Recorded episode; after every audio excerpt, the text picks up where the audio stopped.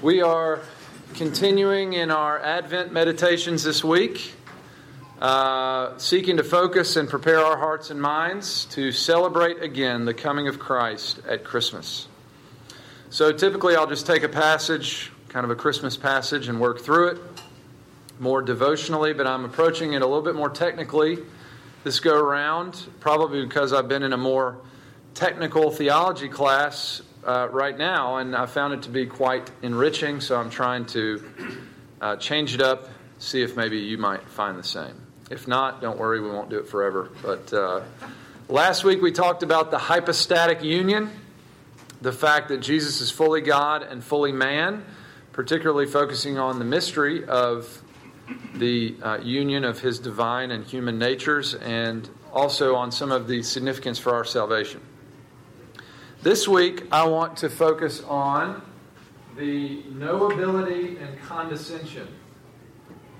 Knowability and condescension. Not this, that is heresy, but this. Knowability and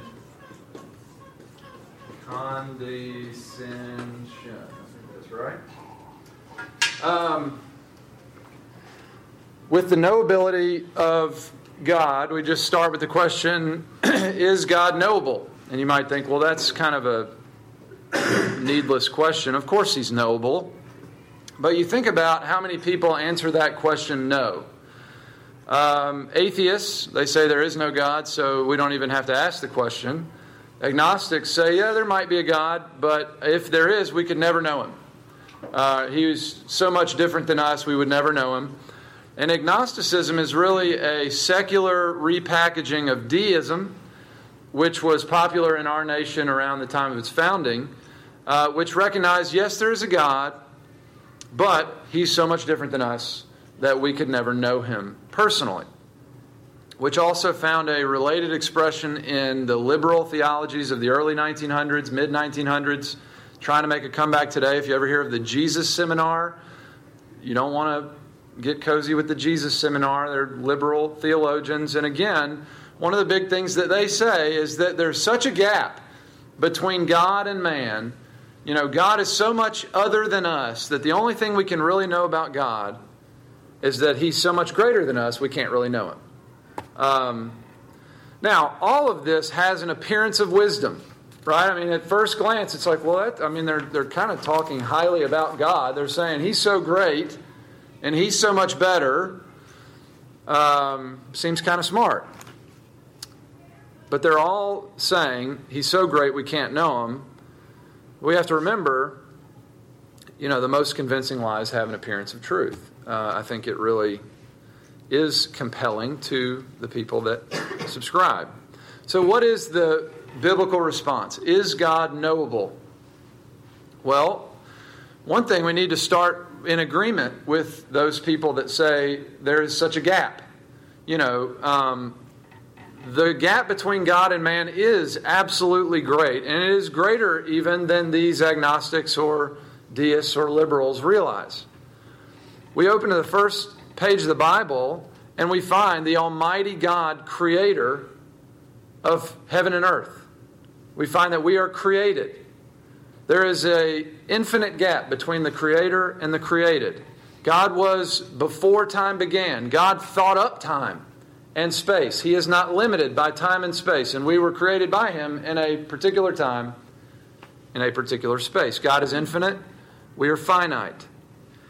In an important sense, God is incomprehensible, is a theological term that people will use. But we cannot comprehend God. Listen to these verses from the scriptures. Uh, first, Psalm 145 3. Great is the Lord and greatly to be praised. His greatness is unsearchable. Isaiah 55 8 and 9. For my thoughts are not your thoughts, neither are your ways my ways, declares the Lord. For as the heavens are higher than the earth, so are my ways higher than yours, and my thoughts higher than your thoughts. Romans 11:34 Oh the depth of the riches and the wisdom and knowledge of God how unsearchable are his judgments and how inscrutable his ways. God's greatness is unsearchable. We can't plumb its depths. His thoughts, His ways, His wisdom, His knowledge, His being, unsearchable and inscrutable, which just means we can't under, it's impossible for us to comprehend the lengths, the depths, the heights of God. God is God, there is no other. We are His created. He is, in an important sense, incomprehensible to us. We cannot comprehend Him. I think I said this last week, but even if we are full of wisdom, which we're not, but even if we were, we would be like a thimble next to a never ending ocean. Um, and it's not even that close. It's just, you know, every illustration breaks down. He is God, we are not.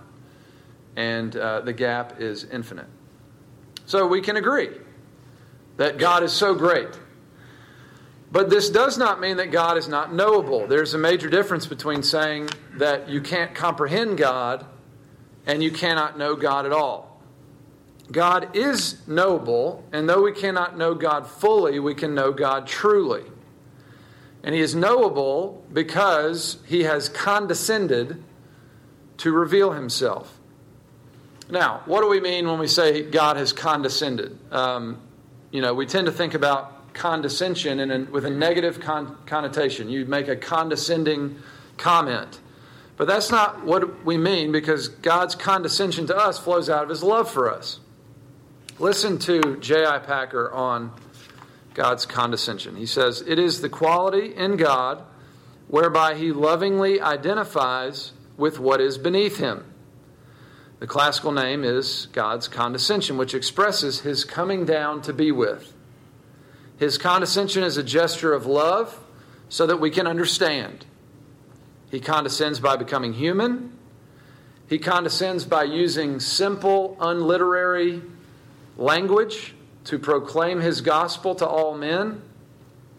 God, in his love, adapts to our childishness in spiritual things.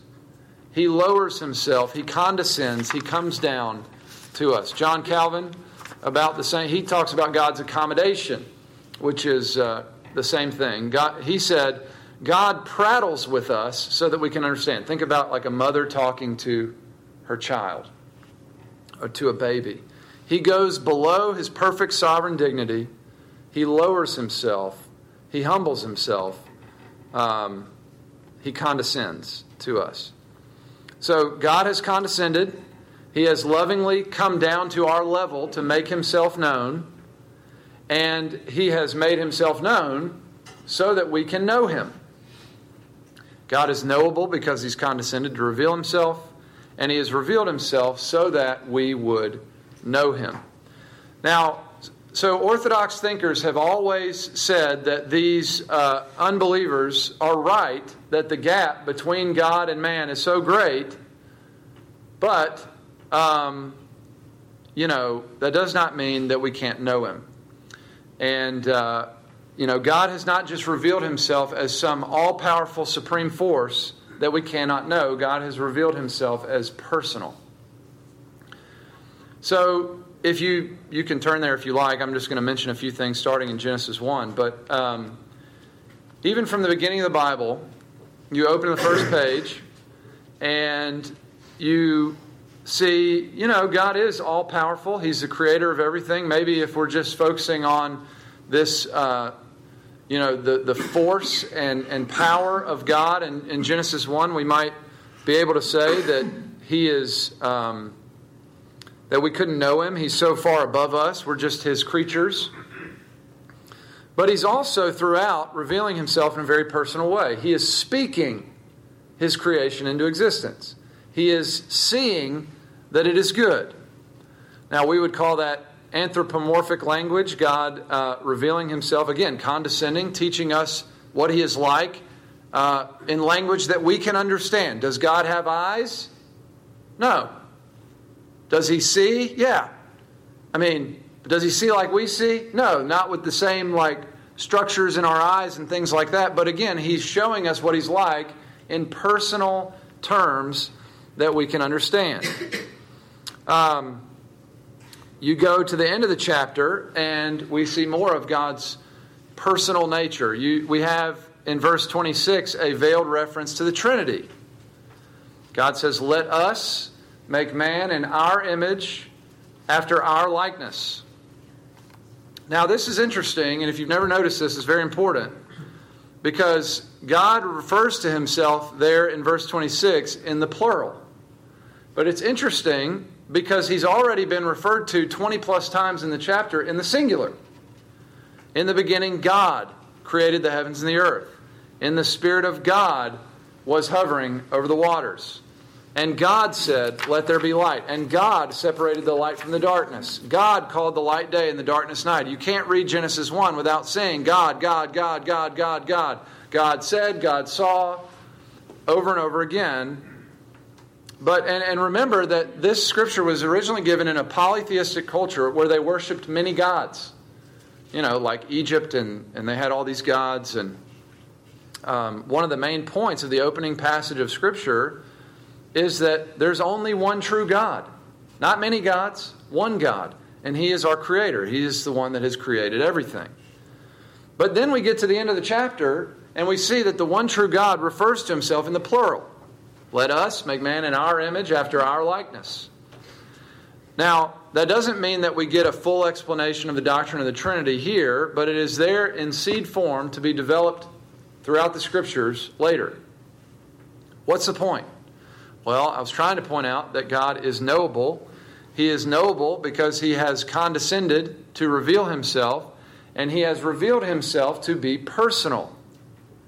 One of the most basic, most important insights that we can have about our triune God is that he has always existed in the plural within himself Father, Son, and Spirit. So, one way to think about this is he has always existed in relationship within himself. God is personal, and he made us in his image. God created man in his own image. In the image of God, he created him, male and female. He created them. So, being created in God's image means a number of things, one of the most important of which is that we were made for relationship. We were made personal by our personal God. Relationship with God relationship with one another, which is obvious in the first couple chapters of Genesis. So, yes, God is knowable. He is knowable because he has condescended to reveal himself, and he has revealed himself as personal. And in fact, the Bible even goes beyond saying that he is knowable. It says that every human being knows him in some sense. So turn to Romans chapter 1, we're going to look at that. Romans chapter 1.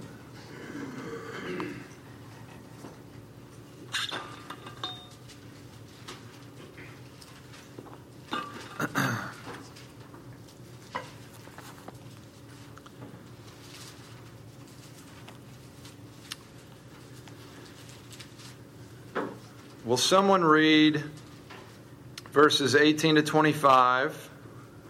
Who wants to read that? Andy. Now, would a lady read 26 to 32?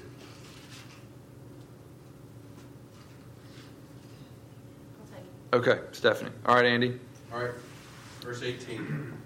For the wrath of God is revealed from heaven against all ungodliness and unrighteousness of men, who by their unrighteousness suppress the truth. For what can be known about God is plain to them, because God has shown it to them. For his invisible attributes, namely his eternal power and divine nature, have been clearly perceived ever since the creation of the world in the things that have been made. So they are without excuse. For although they knew God, they did not honor him as God or give thanks to him, but they became futile in their thinking, and their foolish hearts were darkened. Claiming to be wise, they became fools and exchanged the glory of the immortal God for images resembling mortal man and birds and creeping things. Therefore, God gave them up in the lusts of their hearts to impurity, to the dishonoring of their bodies and themselves, because they exchanged the truth about God for a lie and worshiped and served the creature rather than the Creator, who is blessed forever. Amen. For this reason, God gave them up to dishonorable passions, for their women exchanged natural relations for those that are contrary to nature. And the men likewise gave up natural relations with women and were consumed with passion for one another, men committing shameless acts with men and receiving in themselves the due penalty for their error. And since they did not see fit to acknowledge God, God gave them up to a debased mind to do what ought not to be done. They were filled with all manner of unrighteousness, evil, covetousness, malice. They are full of envy, murder, strife, deceit, maliciousness. They are gossips, slanderers, haters of God, insolent, haughty, boastful, inventors of evil, disobedient to parents, foolish, faithless, heartless, ruthless. Though they know God's righteous decree that those who practice such things deserve to die, they not only do them, but give approval to those who practice them. Thank you. All right, according to this passage, how does every human being uh, know that God exists? By his creation. His creation. There's also another way that's mentioned in there. It's kind of more implied. His wrath. No, uh, his conscience. Now that's it. Does talk about his wrath, and his wrath is revealed. Um, but although I don't know that everyone reads it as wrath, but you know we uh, we know God through creation and conscience. So it, it, highlights He's made Himself known through the things that have been made ever since the creation of the world. Uh, his eternal power, His divine nature. Everyone knows God through His creation. But also, it points to the fact that they knew God, but did not honor Him as God.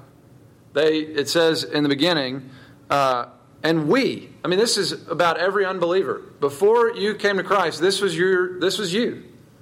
You know God, and yet it says you suppress the truth. So in our sin, we suppress or hold down, push away the truth of what we know in our conscience. So Romans 1 teaches us that every human being in their natural sinful state knows God. They know him because he's revealed himself in creation. They know him in their conscience. They know that there's a God. One of the interesting uh, examples that people like to use of this is if you go discover a new tribe in Africa, you will not find there an atheistic tribe. You may find a confused tribe uh, worshiping all sorts of gods and, and ancestors and things like that, but there is, we have within us some kind of concept of God. Though it's all distorted and perverted in our sin, we know there's a God. And you see this by going to a, you know, a tribe, and there's no atheistic tribes pontificating about their atheisms. No, they're trying to worship because there is uh, this capacity for, this need for worship in our design. Um, God has made himself known to mankind. He has made himself known that we would know him. And what we learn in Romans 1 is we're on the hook. Every human being must seek out and find this God, or else stay under his wrath and condemnation for our sin. We must repent our sins. We must uh, repent of our false worship to the creation and worship God and serve Him, our Creator.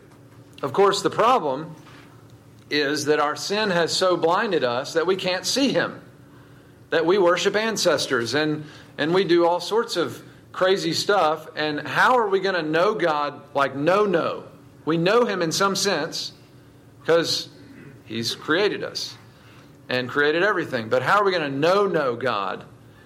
Um, we're so hardened by our sin, we can't seek Him. We wouldn't seek Him. We don't want to seek it. We don't want Him. You know, I was someone said recently, how do unbelievers respond to thoughts of the judgment of God? They dread it and they hate it. You know, you, you, you are afraid of it in a sense, and you hate it and want Him to be overthrown. Um, that's the heart of sin, the heart of unbelief.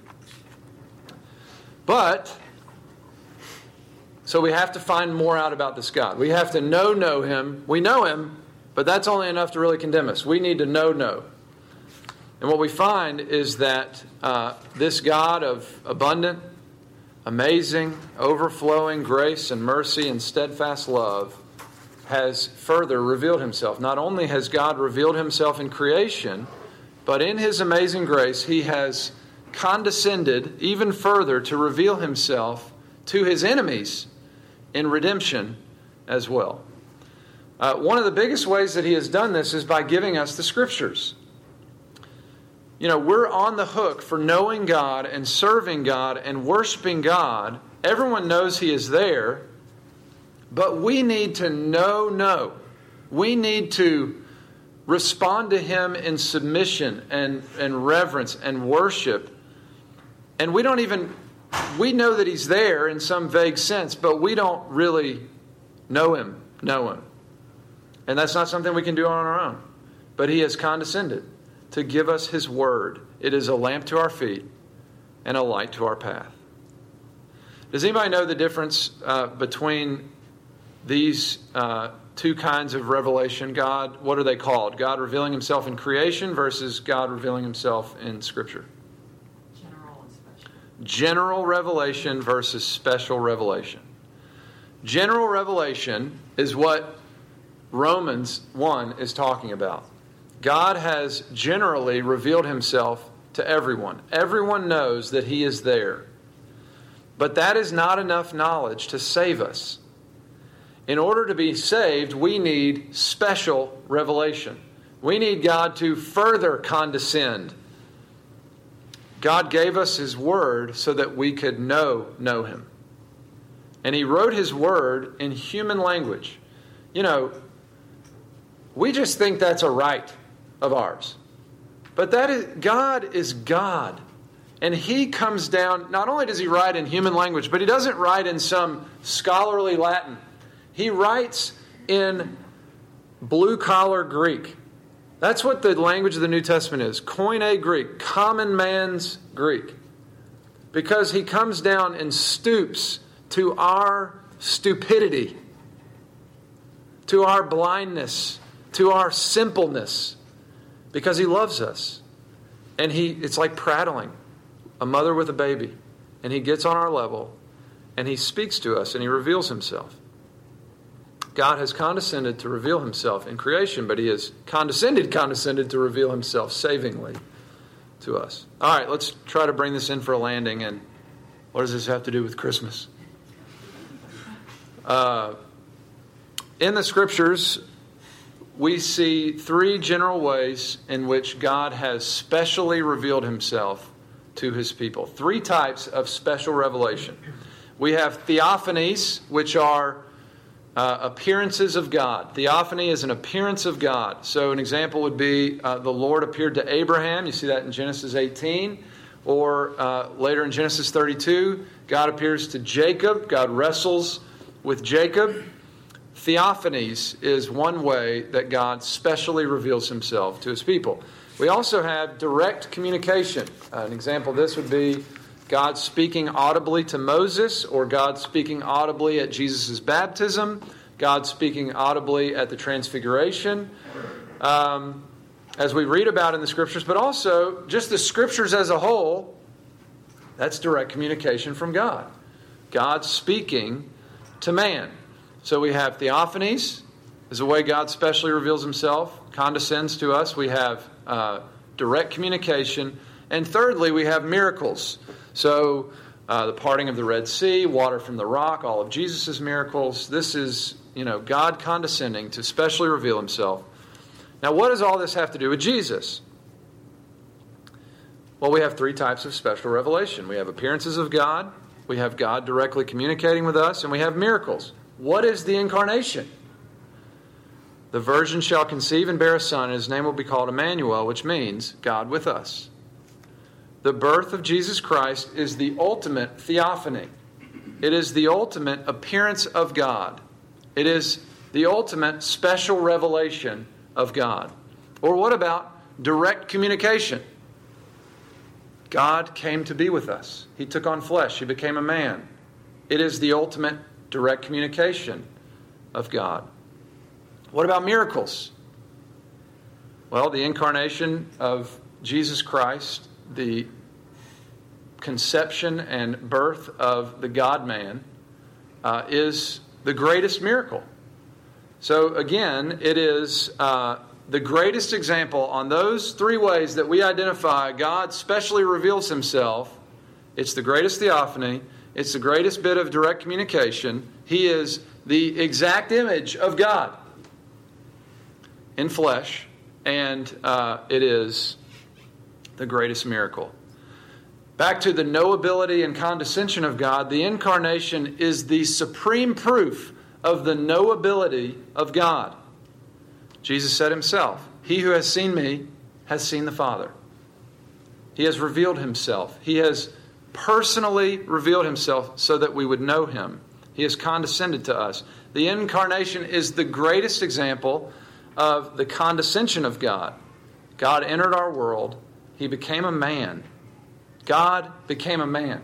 Maybe our thoughts of God aren't high enough so that we can't even begin to appreciate how much He has stooped. And not only did He become a man, He went to the cross to die a um, criminal's death, all so that we would know Him. He has condescended to us. This is eternal life that they know you, the one true God, and Jesus Christ, whom you have sent. This is Christmas. It's about the knowability of God and the condescension of God. Maybe those are terms that you don't ever think about, questions that you don't ever ask, uh, but questions that people have asked, and I will say in a second why they may be relevant um, for us. But you know, he's revealed himself, he's condescended, he's knowable not only in creation, but especially in redemption. In application of this, I would just say this um, don't be eager to rush to application. One of the greatest needs, the greatest need, it is the greatest need in our life, is to know God. You know, in R.C. Sproul's passing, I've been trying to get my hands on anything that I see on social media, whether it's a sermon that he uh, was shared or just little sound bites, and I'm trying to pass them all to Dr. Young. It's really affected him.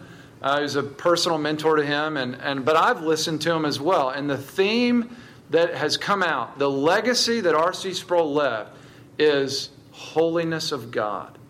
The thing that he trumpeted more than anything was, the, was who God is, how other He is than us, how incomprehensible He is to us. Uh, there's a great little blip, uh, two minutes out there, called What's Wrong with You People? You look for it. And essentially, someone asked, why, on a panel, why was God so severe in response to sin in the garden? And R.C. said, What? So severe? and he, he got really mad. What is wrong with you people? And he says, This is the problem in the church today. We don't know God. So severe. The question is, why wasn't he more severe? We have sinned against the holy God. And he has lovingly, graciously not obliterated us off the face of the planet, even clothed us in our nakedness and shame, and promised one who would come and crush the head of the serpent. He has been loving in his response, gracious in his response. But because we don't know God, because we don't understand the holiness of God, um, so I would just say get caught up in thinking about some of these things. God's incomprehensibility, the fact that He's so much other than us, so much greater than us, so much holier than us. We have no right to Him.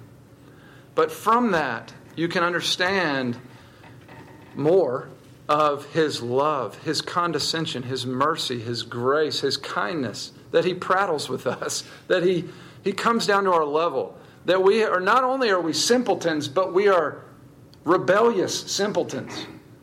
And he has come to get us and loved us in our rebellion, most notably in Christ, who is uh, the ultimate special revelation of God.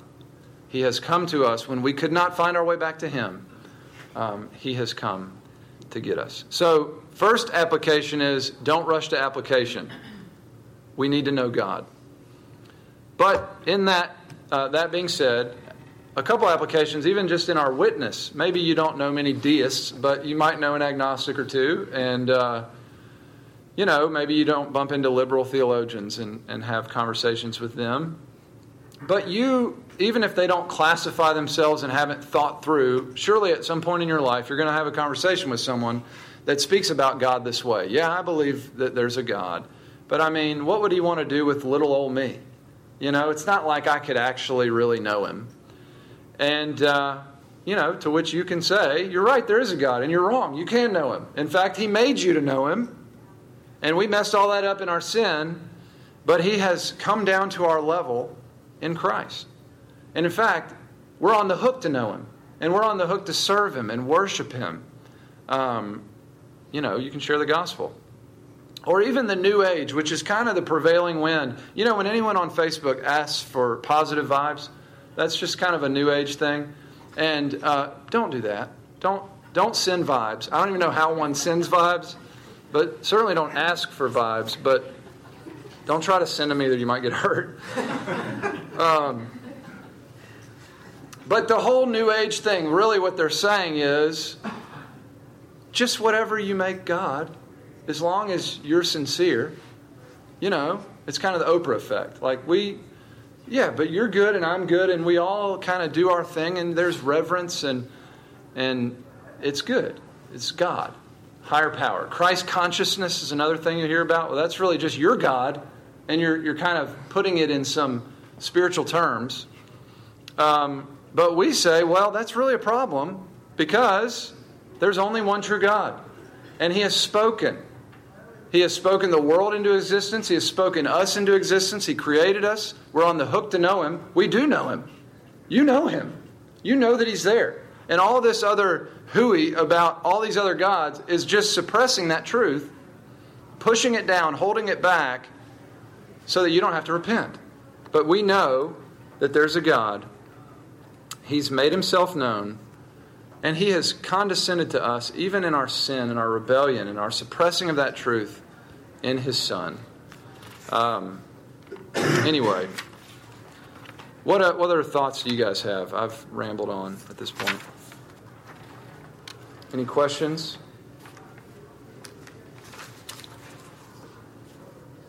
Or thoughts?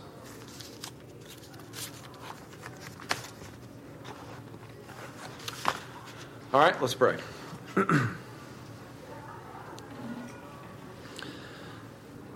Our Father, we um, we confess that we have thought little of you, and we have no rights to you. We have rebelled against you. You are holy, holy, holy, and we cannot even comprehend your greatness. We can't search it out. It is beyond what we can understand. And yet, Lord, you have come down to our level lovingly to make yourself known, not only in creation in a general way, though you have. And uh, we thank you that you have. We thank you that even from the time we were young, we knew that you were there. We had a sense within us that our life was not our own, even though we suppress that and went our own way and continue at times to um, seek to serve ourselves and worship the creation rather than the Creator. But thank you, Lord, for your grace. Thank you that you have stooped to us in humbling yourself and becoming a man and living a perfect life on our behalf and going to the cross to pay for our sins. Lord Jesus, we know that you are the supreme example of the knowability and condescension of God. And uh, pray that you would help us to understand a little bit more this Christmas of just how far you've gone to love us and save us. And Lord, we do pray that you would equip us and strengthen us to uh, minister to a world around us, uh, many of whom have bought into the lies just like we did. And Give us a clear and bold, faithful, loving, compassionate witness. And would you add to our number, even every day, those who are being saved? We pray in Jesus' name. Amen. Very good.